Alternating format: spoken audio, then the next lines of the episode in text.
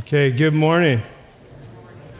Good morning. If you have a Bible, if you'd like to open up your Bible to John, be in the Gospel of John this morning, John chapter 12. You're looking at verses 12 to 26 here in a moment.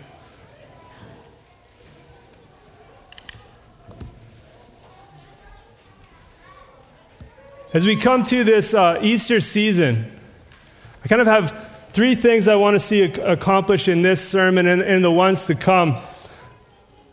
But the big one I, I want to see, and I kind of pray for this every year when we get around Christmas, Easter, is to kill routine.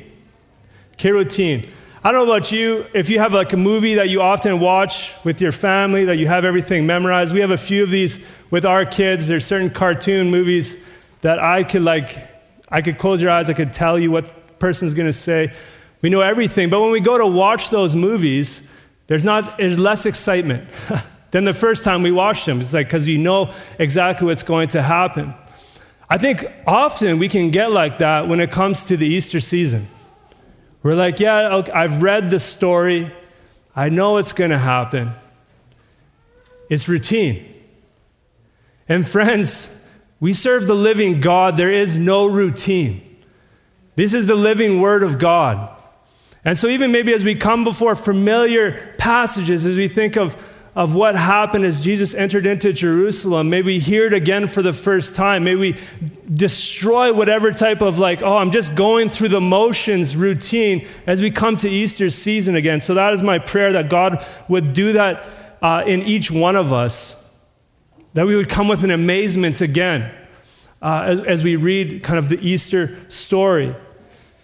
Big picture of what I want you to see uh, now, Good Friday, Easter Sunday. We're going to kind of start in Genesis. And I want to create this like really big picture in which we're going to see the Easter story framed. Next Sunday, we're going to kind of actually finish at the end of Revelation, talking about the garden redeemed. So I want us to get this big picture of what's going on when we zero in to the story in Easter. I want us to grasp that. Often, you know, in Timothy, we, we, we're in just a certain book, a certain context, and, it, and it's good. It's speaking to our, our local church. I want us to have this big picture of the story of the Bible as we think on the Easter, uh, the Easter season. And then again, I just again want us to think and marvel at how amazing this is. Maybe it's not a third point, maybe it's the first one repeated. But just think like as snow melts at some point and turns to spring, right? Like, what a time to celebrate. Yeah, we don't know when it's going to come. But uh, it, what an amazing time to celebrate what Jesus did. Like, when in the future, when actually new things start to grow, when the coldness, the deadness of winter moves on, what a time to celebrate Easter. Not to just run to the next thing, to the next person, uh, the next gathering together, family and friends. Praise the Lord, we can do that. But ah, just to be amazed that, that this season God set aside for us to remember uh, the most important, I think, thing that has happened in the history of the earth. And so I, I just pray that, we, that you're really going to see and be amazed. Also, Jesus' death on the cross was the plan. It wasn't plan B. This is what God had planned. And so, even before we read the scripture, I'm just going to pray and ask the Lord's help as I preach this morning. If you'll bow with me. Oh God, I, I thank you for this opportunity to open up your word. As we go into your scriptures, oh Lord, I pray that you would speak through me. I pray that you would give clarity, give us open ears and open hearts Oh Lord, I pray you destroy our just our routine of the, of the humdrum of, of another Easter season. Oh Lord, forgive us that we can be so much more amazed at, at other things in this world, at other stories that are so much less. So I pray you'd speak through me this morning, get, allow us to grasp the greater sense of how amazing this is, a greater understanding of how you planned it. Uh, from before really the foundation of the world and how important that is for our lives. I pray you would do this through me now uh, for your glory. In Jesus' name, amen. Amen. If, you, if you're in John chapter 12, if you want to stand with me, We're going to be reading verses 12 to 26. John chapter 12, 12 to 26. The next day, the large crowd that had come to the feast heard that Jesus was coming to Jerusalem. So they took branches of palm trees and went out to meet him, crying out, Hosanna! Blessed is he who comes in the name of the Lord, even the King of Israel. And Jesus found a young, a young donkey and sat on it, just as it is written Fear not, daughter of Zion, behold, your king is coming, sitting on a donkey's colt. His disciples did not understand these things at first, but when Jesus was glorified, then they remembered that these things had been written about him and had been done to him. The crowd that had been with him when he called Lazarus out of the tomb and raised him from the dead continued to bear witness. The reason why the crowd went to meet him was that they had heard that he had done this sign. So the Pharisees said to one another, You see, you are gaining nothing. Look, the world has gone after him. Now, among those who went up to worship at the feast were some Greeks. So these came to Philip, who is from Bethsaida in Galilee, and asked him, Sir, we wish to see Jesus. Philip went and told Andrew, and Andrew and Philip went and told Jesus. And Jesus answered them, The hour has come for the Son of Man to be glorified. Truly, truly, I, I, say to you, unless a grain of wheat falls into the earth and dies, it remains alone. But if it dies, it bears much fruit. Whoever loves his life loses it. Whoever hates his life in this world will keep it for eternal life. If anyone serves me, he must follow me, and where I am, there will my servant be also. If anyone serves me, the Father will honor him. May God bless His word to our souls this morning. You can have a seat. I've titled this message, The Seed Born to Die. And I hope you'll see why here in a moment. Just as an introduction, I want to talk about first the garden cursed. If we're going to talk about garden redeemed, that's where you want to get to. Think about the garden cursed. If you, if you will, this is like a, a prelude to the message. Again, this is framing the message. This is big picture. If you want to turn, you just keep a finger in John 12 or mark it to Genesis. And I just want to give you this kind of really big picture of what's going on here. Genesis 1, we know as God created everything, spoken into his existence day by day, he kept saying, This is very good. This is very good. On the sixth day of creation, we have in Genesis 2 a 7 to 9, which is actually the sixth day of creation, kind of spanning out. It says this the, the Lord God formed the man of dust from the ground and breathed into his nostrils the breath of life, and the man became a living creature. And the Lord planted a garden in Eden in the east, and there he put the man who he had formed. And out of the ground the Lord God made to spring up every tree that is pleasant to the sight and good for food. The tree of life was in the midst of the garden, and the tree of the knowledge of good and evil. I want you to see also in verses uh, 15 to 17, continuing on, it says, The Lord God took the man and put him in the Garden of Eden to work it and keep it. And so we see here that work is not. Uh, is not this, this like dull thing that we need to do, but God actually called man to work the garden. In verse 16, the Lord God commanded the man, saying, You may surely eat of every tree in the garden, but of the tree of the knowledge, but of the tree of the knowledge of good and evil you shall not eat. For in the day that you shall eat of it, you shall surely die.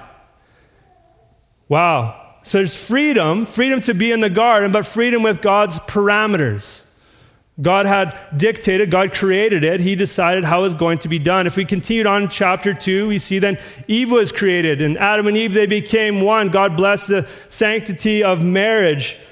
Genesis 1:31, kind of the end of the 6 days creation, we know what does God say? This is very good. Every other day is good, it's good, it's good. To complete it, it is very good.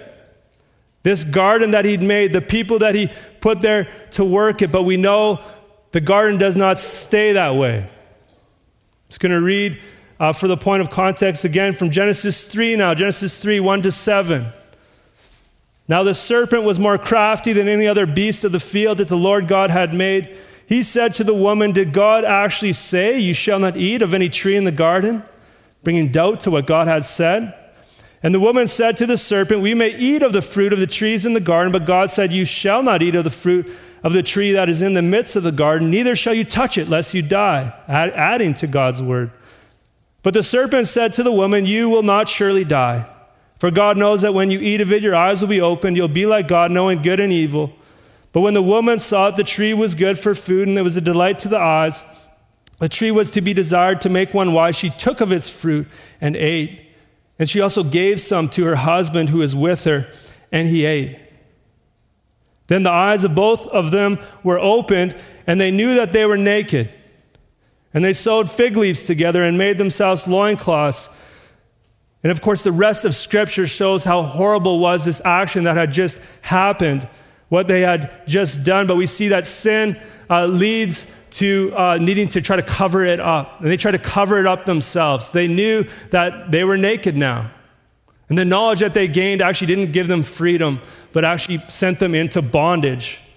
In verse 8, and they heard the sound of the Lord God walking in the garden in the cool of the day, and the man and his wife hid themselves from the presence of the Lord God among the trees of the garden. We just see here like the sin that they had acted in, one act of disobedience separated them from God. They want to run away from God. How horrible it was, and just kind of flipping the page or in Genesis, we know that they're punished for their sin for the woman, pain in childbearing, broken relationships between man and woman. For the man, the work of his hands. He's still the ground he has to work, but now the ground's going to have thorns and thistles. Not everything's going to come well. Things are going to break down. Things are not going to work out as they, as they want. And, and Adam and Eve were kicked out of Eden. A curse on the earth. Following them, death, decay, and destruction follows. A brokenness in this earth that we know all too well. But there was also something said to the serpent. I've mentioned this before. I want you to see this. Genesis 3:15. God says to the serpent, I will put enmity between you and the woman, between your offspring and her offspring, or between your seed and her seed. He shall bruise your head, and you shall bruise his heel. There's going to be one coming, a descendant of Eve, a seed of Eve, an offspring of Eve, who is going to crush the head of the snake. There's a promise of one to come, but who and when? When will things be made right again? You're kind of left asking that question. It's really the Old Testament starts to like work through and start to answer that question just really quickly thinking through this. Genesis 12, 1 to 3, God focuses in on one man, Abraham. Now the Lord said to Abraham, Go from your country and your kindred and from your father's house to the land that I will show you. And I will make of you a great nation. I will bless you and make your name great, so you'll be a blessing. I will bless those who bless you, and him who dishonors you I will curse. And in you all the families of the earth shall be blessed. I especially want you to hear that last part. In you all the families of the earth will be blessed. So that one, that seed promised to come from Eve, we know is going to come through Abraham. And then Abraham had a son named Isaac, and Isaac had Jacob and Esau. And we know it was actually through Jacob that this seed's going to come. He had 12 sons, became 12 tribes. And at the end of Jacob's life in Genesis 49:10, he says this. He's speaking to all the different sons, all the tribes. He says about the tribe of Judah, Genesis 49:10, the scepter shall not depart from Judah, nor the ruler's staff from between his feet, until the tribute comes to him, and to him shall be the obedience of the peoples. Now we know, okay, someone from Abraham, is gonna, someone's gonna come from the tribe of Judah, who's going to be the seed who will crush the head of the snake. The Old Testament, we see if we went through the stories, the Old Testament, God preserves his people to bring about one, the one who's going to come crush the head of the snake, who's going to deal with the curse that Adam and Eve brought in. We see as, as David became king and he was a man after God's own heart, 2 Samuel 7:13, God makes this promise to David. He says, I will establish the throne of his kingdom forever.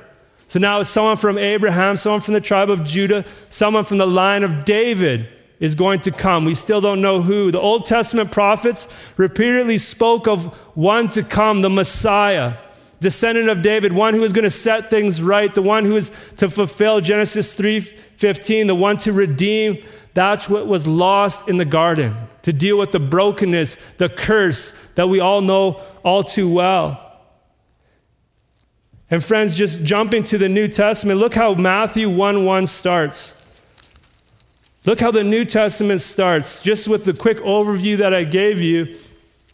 The book of the genealogy of Jesus Christ, the son of David, the son of Abraham.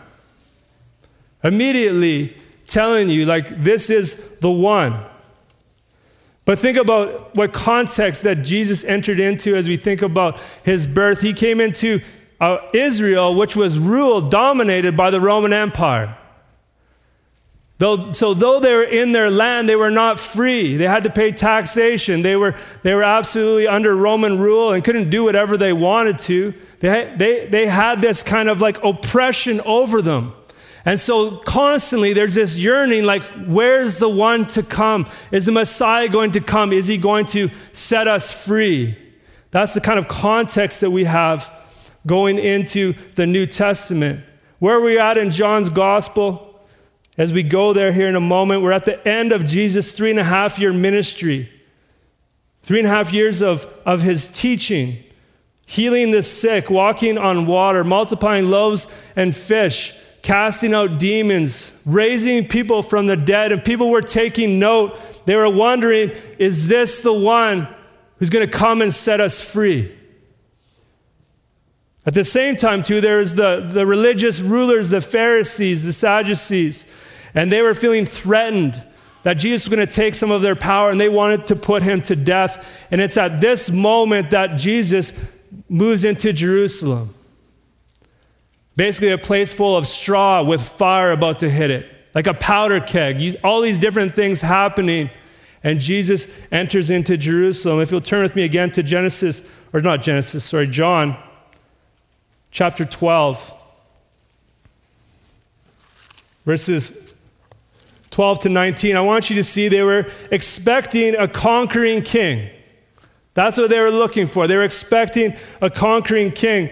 At verse 12, the next day, the large crowd that had come to the feast heard that Jesus was coming to Jerusalem. The next day, probably Monday, because 12 1, it says six days before the Passover. It would have been on a Sunday that took place. So on a Monday, the next day, the large crowd that had come to the feast the feast of the Passover. Everyone who is, who is Jewish, not only in Israel, in Judea, in the surrounding area, also if they could travel from afar, would come and visit. Some estimates say a million people descending, some even much higher, just descending upon Jerusalem. This massive crowd of people who are there for the feast. And when they heard about Jesus, they wanted to go and see him. They heard Jesus was coming to Jerusalem. Friends, I want you to see this. Commentator Colin Kruse says this The triumphal entry is one of the few events in Jesus' ministry that's recorded in all four Gospels. It was a crucial event in which Jesus, by a dramatic act, presented himself to Jerusalem as her king in accordance with prophecy. We see this in verse 13. So this crowd goes out to meet Jesus. So they took branches of palm trees and went out to meet him. And these branches of palm trees uh, we find out in, a, in an earlier period, the Maccabee periods, in like the third uh, century BC, uh, it was used to kind of like display royalty and celebration. And so, cutting down these, these branches, they were basically saying, like, hey, here is our king.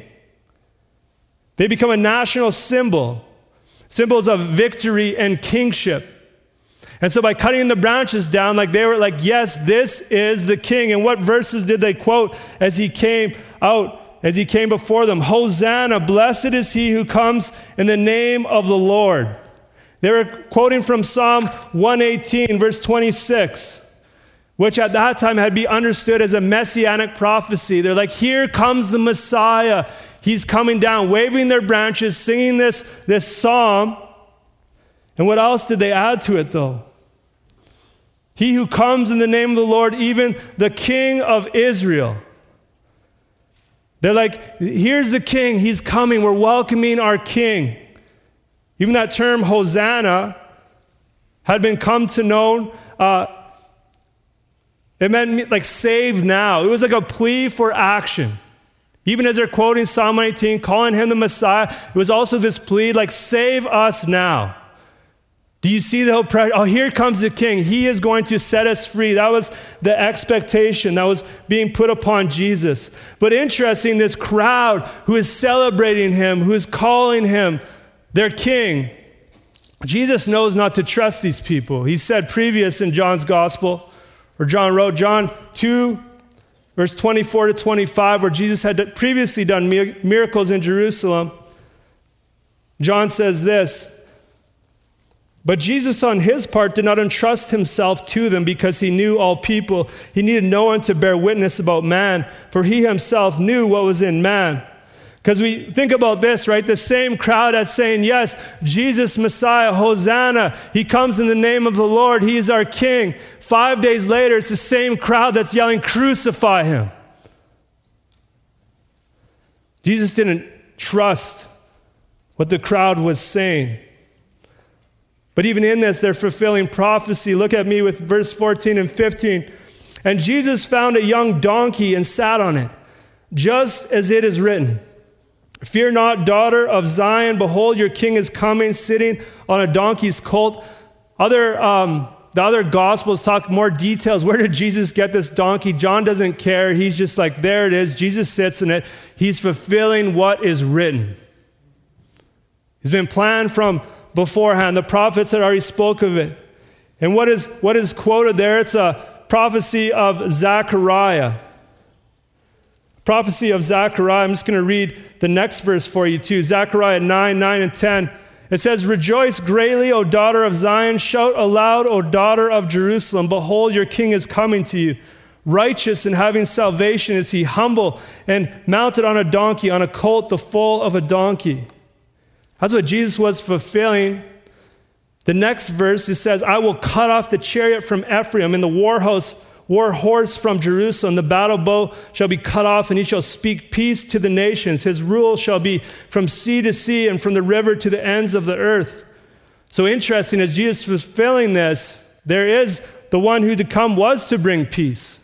Just in a way they didn't really grasp. They actually probably wanted Jesus to arrive in Jerusalem excuse me, on a war horse.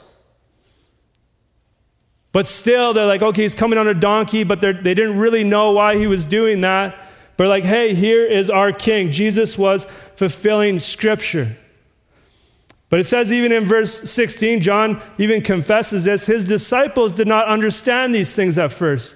But when Jesus was glorified, then they remembered that these things had been written about him and what had been done to him. This actually happens throughout uh, the New Testament. Things that maybe for us were like, it seems so obvious if you've grown up any time in the church, if you've read this story, but obvious to us, not obvious to them. Even in, in Luke's gospel, it's recorded in Luke chapter 18, 31 to 34. It says this, and taking the 12, he said to them, See, we're going up to Jerusalem. Jesus says this. We're going up to Jerusalem, and everything that's written about the Son of Man by the prophets will be accomplished. For he'll be delivered over to the Gentiles, will be mocked and shamefully treated and spit upon. And after flogging him, they shall kill him, and on the third day he will rise. But they understood none of these things. This saying was hidden from them, they did not grasp what was said. That's what's happening again here. All these things happened they're just, they're part of the crowd. They saw it happen. They did not understand until when? Until Jesus was glorified. They, I, I think, in a sense, they didn't understand really until the Holy Spirit came.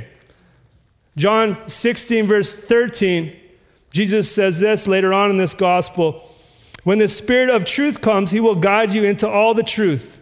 For he will not speak on his own authority, and whatever he hears, he will speak, and he will declare to you the things that are to come. I think as this Holy Spirit came, then they're, they're able to look back and look into the scripture and see, oh, how clearly he fulfilled these things. Paul writes in 1 Corinthians 2:14, the natural person does not accept the things of the Spirit of God, for they are folly to him, and he is not able to understand them because they are spiritually discerned. Again, Jesus fulfilling things that were written. It wasn't an accident, but in fact, Jesus was fulfilling God's will as revealed in the scripture. So he's moving into Jerusalem. This crowd is around him.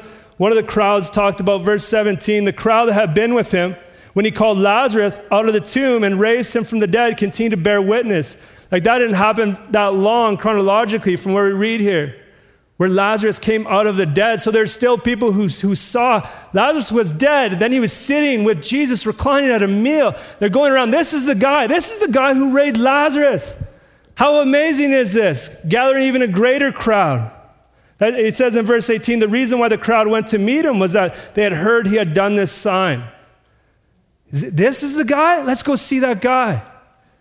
And signs are a big deal within the Gospel of John. All the signs that Jesus does pointing that he is the true Messiah. Raising Lazarus was one of them. The last sign is the most shocking. They didn't see it coming. So there's this massive crowd gathering around him, bringing him in, calling them his king. Verse 19 So the Pharisees said to one another, You see that you are gaining nothing. They're talking with each other. Look, the world has gone after him. They were so scared already. They're losing power. They're like, everyone's going after him. Rome's going to come. They're not going to crush him. They're going to crush us. The Pharisees had already made a deal, a plan. John 11, 53. From that day on, they made plans to put him to death. They're like, everyone's going after him. We need to do something about this. But I hope you can see this I hope you can see the expectation. They wanted one who was going to overthrow Rome and lead them to, lead them to freedom. They wanted one who was going to come and bring redemption to Israel. That's what they thought was happening. That's what they thought the Messiah was going to do. But they were, they were gladly mistaken, or they were greatly mistaken, sorry.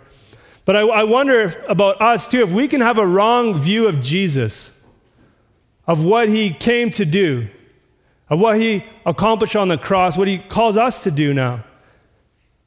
I pray, I hope that this passage can help give us clarity as we continue to work through it. So there's this expectation of a conquering king. As we look at verses 20 to 24, I want us to see the reality. There's one born to die. Continuing on in verse 20. Now, among those who went up to worship at the feast were some Greeks. It's like, well, that's, that's an odd comment. But what it was, these Greeks who were to worship, they were God-fearers. They were not yet circumcised, but had a reverence for God. Because they were not yet circumcised, they could only go into the temple of the Gentiles. So they could go to a certain extent to worship the Lord, but no further. And why are, why are they mentioned? Well, in verse 21, these came to Philip, who is from Bethsaida in Galilee, and asked him, Sir, we wish to see Jesus. Now, why did they go and ask Philip? Why did they seek him out? It doesn't say. I guess he has a, a Greek name. He was also, the town Bethsaida was near uh, Decapolis, which was a Greek town. Maybe they knew of him. Maybe it was his accent. They wanted access to Jesus more than just like a wave, a chat. They wanted to like sit down with him, interview him. That's what they were asking. And they didn't have access to Jesus, but they saw Philip, maybe knew of him, and so they're reaching out. The Greek speaking people, the Gentiles, came and asked. It's interesting. What does Philip do with this question? Philip went and told Andrew one of the disciples and Philip, or Andrew and Philip went and told Jesus, like, why did he go and tell Andrew? Why didn't he just go to Jesus? One, he, maybe it was his friend, they're from the same town. One, also, uh, Andrew is kind of part of the inner circle. Well, you had Peter, James, and John. Andrew was Peter's brother. So maybe, hey, like, can you get us a connection? Can you get us in to talk to, G- talk to Peter, talk to Jesus, get us in? Maybe that was happening. But I think he's also a little bit confused. He's like, these, these Greeks, these Gentiles are coming and asking, they want to see Jesus. Surely both of them had remembered Matthew's gospel records when Jesus sends out the 12, sends out the 12 disciples. He says this Matthew 10, 5 to 6. These 12 Jesus sent out, instructing them, Go nowhere among the Gentiles and enter no town of the Samaritans, but go rather to the lost sheep of the house of Israel. That was still ingrained in their head. They're like, Okay, is that, is that still what we're doing? Are we not talking to Gentiles? But then they'd also heard other parts of Jesus' teaching. Even John records John 10, 16, where Jesus says this to his disciples. He says, I have other sheep that are not of this fold, this fold referring to Jews. I must bring them also, and they will listen to my voice. So there will be one flock and one shepherd. They're like, is, is this time happening? Is it okay to bring these Gentiles, these Greeks, to Jesus? It's interesting. We never actually see that conversation take place, but just the question itself, going to Jesus, it sparks something. And I want you to see this. Verse 23. They go with the question, and Jesus answered them. The question about, like, can these Greeks, can these Gentiles come and see you, Jesus? The question is implied. And Jesus answered them, The hour has come for the Son of Man to be glorified. The hour has come. It's interesting, just the question or mention of these Greeks, Gentiles actually sparks a change of time in John's gospel. But if you're reading through John's gospel, if you're taking note, every time it talks about the hour previous, it's always the hour to come. John 2, I'll just give you a few examples. John 2, verse 4, where Jesus' mother asks him to change water to wine, and he says this Woman, what does this have to do with me? My hour has not yet come. It's, it's not time. In John 7 30, there's a few more examples. I'll just give you this one. John 7 30, where Jesus appears, they want to arrest him. But John 7 30 says this They were seeking to arrest him, but no one laid a hand on him because his hour had not yet come. And all of a sudden, there's this question of these can these Greeks, can these Gentiles come and see you? And he says, My hour has come. And every time after that in John's gospel, it's like the hour is here. John 13, verse 1. Now, before the feast of the Passover, when Jesus knew that his hour had come to depart of this world and go to the Father, and, and continues on. Like, why this question? Why does it spark such a change? D.A. Carson says this the hour is nothing less than the appointed time for Jesus' death, resurrection, and exaltation. In short, that's his glorification. That's what glorification is talking about. It's, it's so shocking. Leon Morris says this in referring to his hour, there's no doubt that Jesus is referring to his death, but he speaks not of tragedy, but of triumph. And you think how shocking, maybe even for, for Philip and Andrew, and they're asking Jesus, Can they come see you? The hour has come for my glorification. And maybe they're thinking, Okay, it's time. They were still thinking Jesus is the conquering king. They're like, Is he going to do this? Are we going to take back what is rightfully ours? not knowing when he's talking about glorification, he's talking about being hung on a cross, not sitting on a throne. John 12, 32, Jesus says, And I when, I, when I am lifted up from the earth, will draw all people to myself. The way he was going to be glorified was a, a way different way than they were thinking a way that actually the Greeks, the Gentiles, would be able to enter in and come amongst Jesus, come into God's presence. He would make a way by being hung on the cross. The hour had now come for him to be glorified. Jesus continues to give more clarity. Verse 24 Truly, truly, I say to you, Anytime Jesus says this in John's gospel, it's like, pay attention, listen up. Come on, eyes up here. Truly, truly, I say to you, unless a grain of wheat falls into the earth and dies, it remains alone. But if it dies, it bears much fruit. This is why Jesus came. This is why the Son of God came down from heaven. Friends, we must always see, must always know the virgin birth in the manger we celebrate at Christmas leads to the cross. This was God's plan to bring redemption, to deal with sin, the curse begun in the garden. This was his plan. Jesus knew this all along. Luke 9:51 Luke writes this When the days drew near for him to be taken up, he set his face to go to Jerusalem. He knew his mission, he knew why he came. John 10 11, he'd already mentioned it. John 10 11, Jesus says this I'm the good shepherd. The good shepherd lays down his life for the sheep. Colin Kruse says this just as a kernel of wheat dies when it's planted, but then produces many seeds as it sprouts and the plant grows to maturity, so Jesus would die. But the effects of his death would be a vast harvest, harvest of people who, through faith in him, would find eternal life. Because what does it say here? If it dies, it bears much fruit. Friends, bearing much fruit is because, as we're going to look at on Friday, Jesus' payment for our sins, men and women brought into God's kingdom. And think about his fruit is that we would have life in him and then bear much fruit and give the Father glory. Again, this amazing thing as he was lifted up, as he was glorified, not to a throne, but to a Roman cross.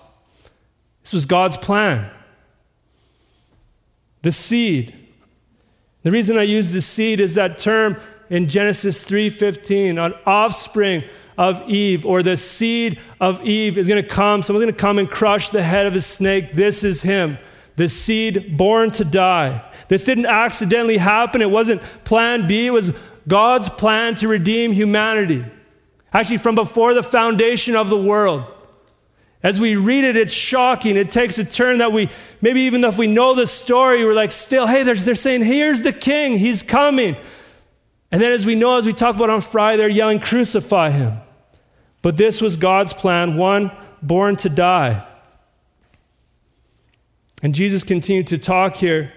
He has something for us to hear. I want us to see in verses 25 to 26 that actually the call to discipleship is a call to die. Discipleship is a call to die. Jesus says this Whoever loves his life loses it. Whoever hates his life in this world will keep it for eternal life. Friends, you need to hear this. There's no such thing as just, just add Jesus to your life. Wherever you're at, whatever you're doing, just slap a Jesus fish on your vehicle, carry on. That's not the gospel. I want you to see the call of discipleship here. I'm going to go to a few different passages. Luke chapter 14, 25 to 27, you're going to hear the same thing, the same note. Luke 14, 25 to 27.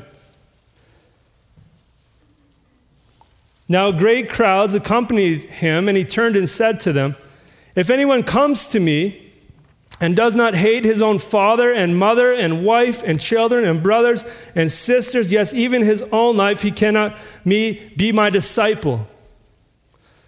Now, here, this John MacArthur points this out. Hating one's life is a Semitic expression that has the connotation of giving preferences to one thing over another. It's not that you're like, oh, if I love Jesus, I need to actually hate my family. But it's so strong, this love, that you're choosing this above all else, that in comparison, it's like, hey, even your own life. Verse 27 Whoever does not bear his own cross and come after me cannot be my disciple. But, friends, in their day and age, they knew what this meant. The, cro- the cross, bearing your own cross, means nothing else but it's a way in which you die.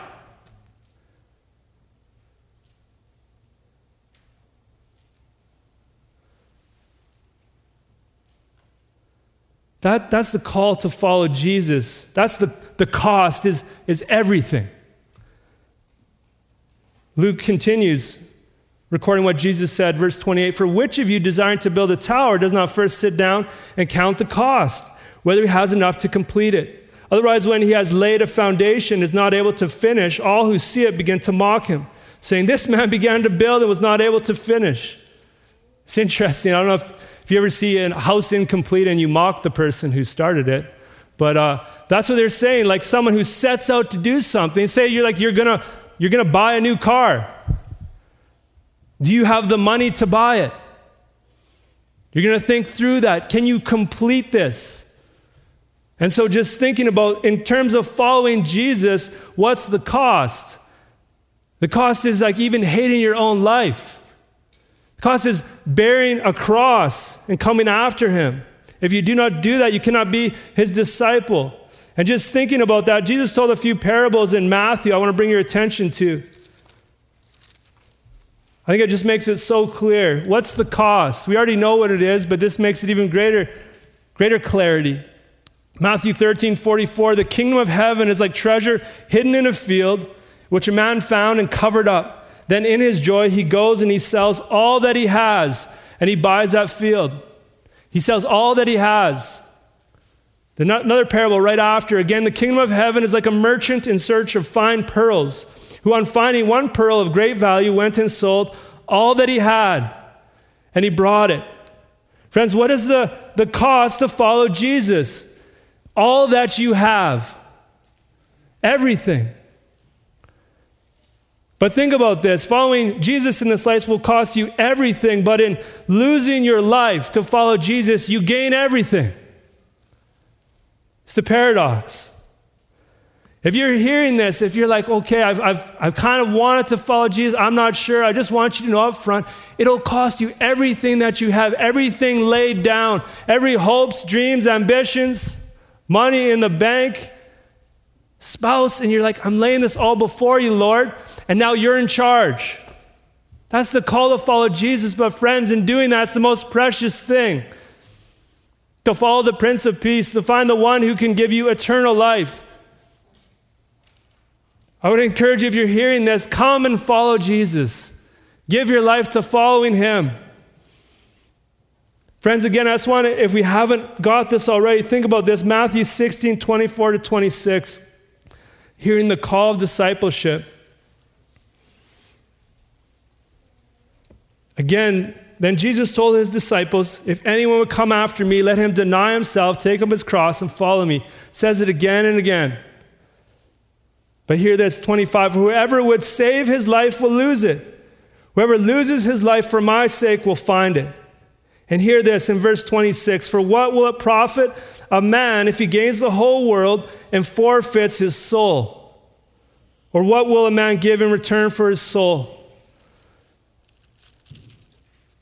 Like, what will it gain you if you gain this world, its riches, this success, the prominence, and everything, but you lose your soul? You get a bad deal. Christ is greater than everything. But hear this Christ is greater than everything put together. Christ is greater. That's the amazing thing. This is the call that Jesus puts in front of us as a follower of Him. Going back there to John, whoever loves his life loses it. Whoever hates his life in this world will keep it for eternal life. Are we convinced? The Apostle Paul was convinced in Philippians 3 7 to 8 he lists all these things he had in Judaism culturally. And he says this in Philippians 3 7 8 Whatever gain I had, I counted as loss for the sake of Christ. Indeed, I count everything as loss because of the surpassing worth of knowing Christ Jesus my Lord. For his sake, I have suffered the loss of all things and count them as rubbish, in order that I may gain Christ. In comparison, the call of discipleship, again, a call to die to ourselves, our dreams, our ambitions, our kingdoms, and to follow Him wherever He would call us. To be about Him now, be about God's will, not our own. Jesus continues in, in John 12, 26 If anyone serves me, he must follow me. Where I am, there will my servant be also. If anyone serves me, the Father will honor him. We must follow Jesus. Just think about this. In following Jesus, we want to be about the will of the Father. We want to be about God's will and not our own. And I just ask, as I'm talking about the cost of discipleship, that it will cost you everything. Is there something that's coming to mind? Something that you're like, I know I have this in my life. It's holding me back from following Jesus. Friends, I would just encourage you, even now, like confess that before the Lord. Turn from that and, and run to Jesus Christ, whatever it is. So, in following Jesus, the will of the Father is the trump card over all else. In following Jesus, it's a life of, of service and humility, right? Jesus teaching John 13 as he got on his knees and washed the disciples' feet, looking to serve one another. Friends, if anyone's here and you're like, yes, I've heard the call, I'm following Jesus, but you're not yet baptized, that's part of following Jesus where he went. Jesus was baptized. He calls all his followers to do that as well. If anyone here who hasn't been baptized, I'd come talk to me after. Let's find a time. Let's get you baptized. Following Jesus, though, is also a call to suffer. It's also a call to suffer in this world. Jesus even promised that in John 16 33, and talking to his disciples, he said, in the, in the world you will have tribulation. But take heart, I have overcome the world. So that's, if it costs us everything, we gain everything. But we know in this world, in following Jesus, we will have trials just because we're like, I want to follow him, I want to live for him. We will run into pain just because I want to live out God's will in my life. That's just a, we need to know that up front. In following Jesus, for some, it even leads to death. It has historically, it will continue on. I'm going to follow him wherever he would call me. And what does Jesus say? If anyone serves me, the Father will honor him. Think about all the places that we can gain honor in this world that's just for a moment and gone. But in following Jesus Christ and dying to ourselves and living for Him, we gain an honor from God the Father that will last forever, something of eternal worth and value. So I want us to see that the cost of following Him it is so great, but then the reward is eternal life. His abundant life now, walking with God by the power of the Holy Spirit, and eternal life to come. Friends, I hope you could see this morning, just as the Son, Jesus Christ, the seed, the promised one, he, he came to die, to bring life. So we, as followers of Him, are called to die, to live for Christ, to live in Christ, and find what life truly is an eternal life to come. If you want to bow with me, I'd like to close uh, this word in prayer. Oh Lord, God, I pray even as we as we finish that you would search our hearts. Show us if there's some area that we're we're holding back. If there's some who are here who who want to follow you, Lord, they sense that call. May you, you allow them to fix their eyes on you. Give them faith to trust in you, Lord. Expose these things in our lives, Lord, that we would die to ourselves and live for you. Thank you, O oh God, that you, uh, you're faithful. Lord Jesus, that you knew why you came. And you came to die, but that we would have life. Oh Lord, I pray, seal this word in our hearts. Continue to prepare our hearts for Good Friday, for Easter Sunday. May we draw closer to you in praise and worship and thanksgiving. I pray this in Jesus' name. Amen.